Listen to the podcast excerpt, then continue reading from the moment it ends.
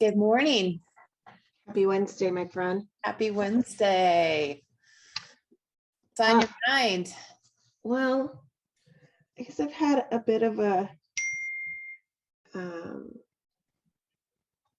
an epiphany. That's not really necessarily a positive one, but it's like I feel like I've gotten clarity about um, this inner this inner conflict that I have that I think a lot of moms do.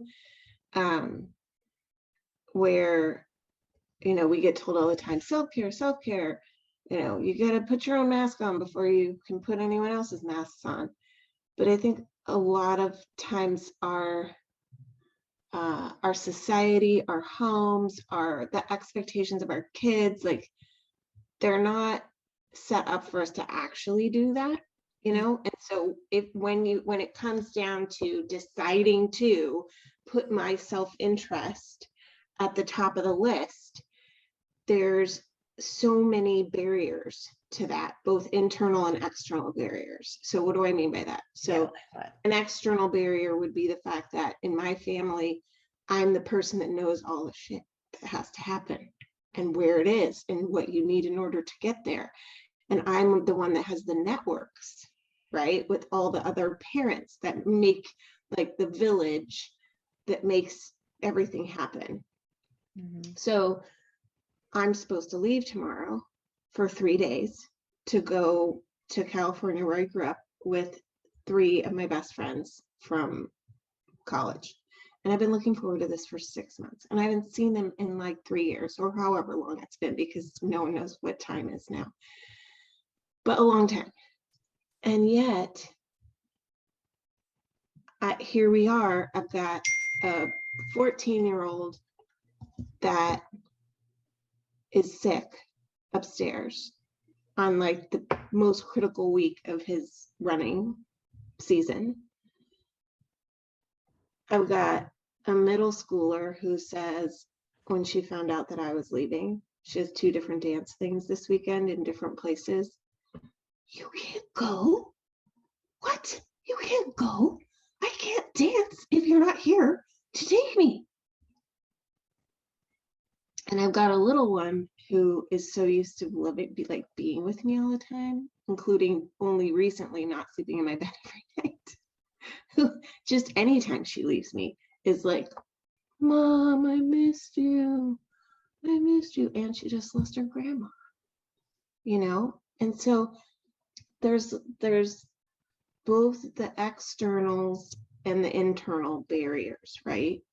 And so here's the clarity. Are you ready for the clarity? I think that we're told and that we sometimes start to buy into this idea that we can do everything, right? If we just try hard enough, we can meet everyone's needs. And if we can't, then that's like a reflection on us sucking. And sometimes it is true that I suck because I'm not very organized, and we all know that. But I think that I, there's no amount of try that I can do in this situation. Somebody does have to lose. Somebody's priorities are going to be at the top, and somebody's are going to be below that. Hmm.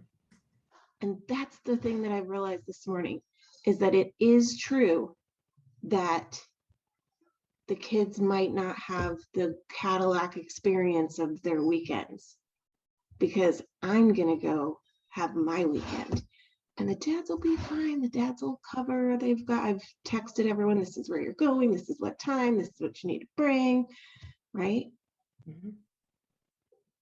And it will probably be a little bit messy. And that's okay. Because I am going to go have my time. But even me inside, I'm like, maybe I should go. Because there's some, right? There's like the other side of that is a lot of our self worth comes from feeling like everyone needs us. Yeah. you know so you got that two sides of that coin is that i also have to let go of the notion a little bit that everyone you know in order to function they have to have me and we've talked a little bit about that change with teenagers too right Right. because more and more, my teenagers don't want me anywhere freaking near them unless they need something. Yeah. Anyway, I had, it's like I was feeling a bit of clarity and also still guilt and still feeling like, okay, but this is what I need to do because four and five years from now, they're going to be flying the coop. And I need to have some other identity that is left. And this is how I construct it. I go back to the people that I knew that basically finished raising me after my parents did their best. These women basically raised me in college. They finished me off. Like you're finished. I think of it like a pie, you know, and it was mostly baked and they just had to take the foil off and put some Yeah. brown sugar and stuff Uh-huh. on it. Top you off and put you back in for a few minutes. Yeah, actually more like it was pick the pie up off the ground and like the five second rule. You Take the dirt and the dog hair off. Let's it make it look good. Yeah, yeah, that's more what they. So Anyway, that's my Do- rant. do you mind if I ask you a few questions? I guess I'm Not at all. wondering in all this. Um. When you are coaching a client. And your client is. A, a, yeah, a shit show, uh, just messy, just starting with you, all kinds of craziness going on. And they reach out to you to be their coach. How do you show up for them well?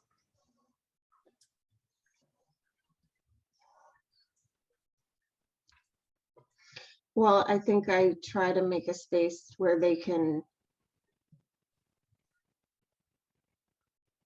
hear those many voices and many interests, right? Because that's what you just heard from me is like this jumble of interests and investments from different stakeholders in my life. Um, and sometimes the mess is just all these different voices, right, coming at you. And so I think I try to make a space for them to like fine tune their listening to hear what are these different voices that I'm hearing, right? Mhm. And then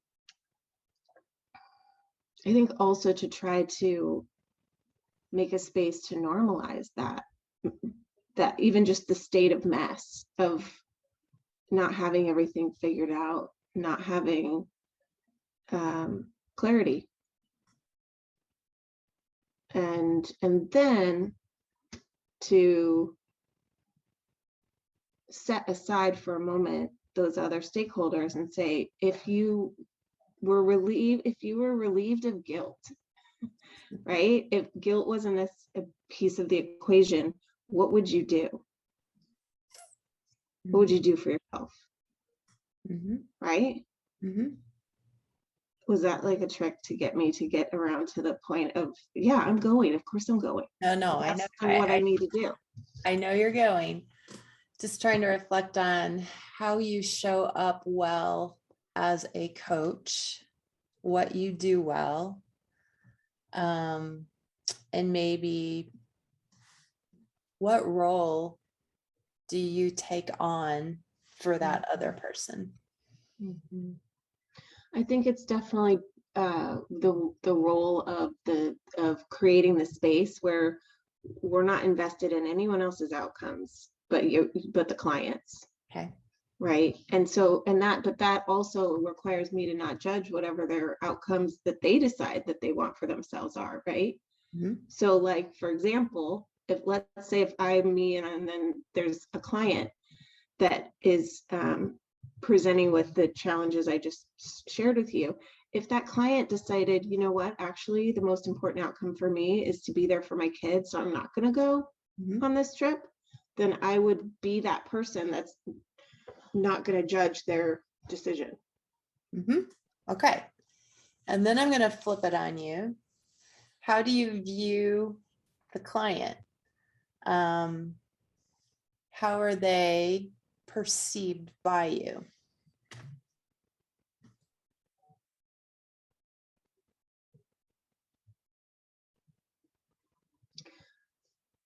Most importantly, they are perceived by me as resourceful. They are re- re- perceived by me as somebody who is gonna be okay. That they, they have the tools to figure out what their priorities are. And and especially, you know, with support from me, they have access to the resources that they need to um, come to whatever decision they need to come to or um, reconcile and accept what they're, you know, the trade-offs, right, of, of carving out whatever path forward um, they want to carve out for themselves. Is that always true? You see them as resourceful. Well, I think just because we're all humans, we have to manage sometimes our own, like, our own story creeping in, right? And then kind of go back to, okay, what's my role here? My role is not to like cheerlead my client if they were presenting with my stuff. My role is not to cheerlead my client to be like, go take your weekend, girl. You deserve this, right? Right. That's not my that's not my job. Right. and and yet my own story might creep in there and my i might be like what? Why doesn't she want to prioritize herself? Right? Like she's um swallowing the patriarchy principle that you know you have to sacrifice yourself in in order to be worthy of love and attention and space. Right? So then i would have to go oh how am I get, how is my own story and my own values and judgments creeping in here? Okay, let's dial that back, right? Mhm. Which is what I love about the fact that as coaches, we have supervisors, Yes. right? To help us go, ooh, is this about me or is this about the client? And how, how do I need to tease those things apart?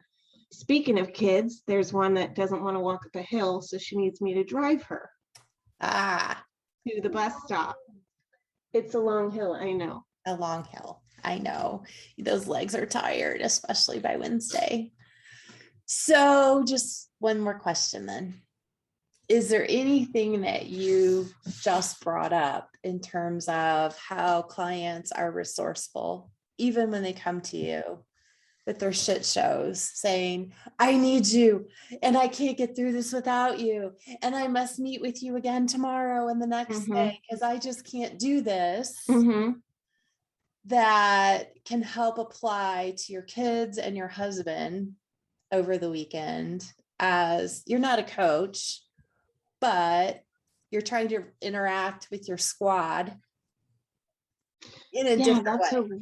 No, but that, you know what you just brought up is in the same way that we treat our clients as resourceful, I can treat my family and the dads as resourceful. And so instead of thinking I have to rescue people, I can help them think through what resources do I have inside me that can help me deal with, oh my gosh, I'm too sick. I can't run in my race. How disappointing. Or I run in my race and I don't do well. Or I'm late for the dance thing. Or, you know, whatever it is, right? Whatever it is. Yeah, no, that's really. You coached the coach. And now this coach has to go drive two minutes up a hill. You go, girl. That's your choice. You're the best. Have a great weekend. Thanks, friend. Thank You too. Thanks.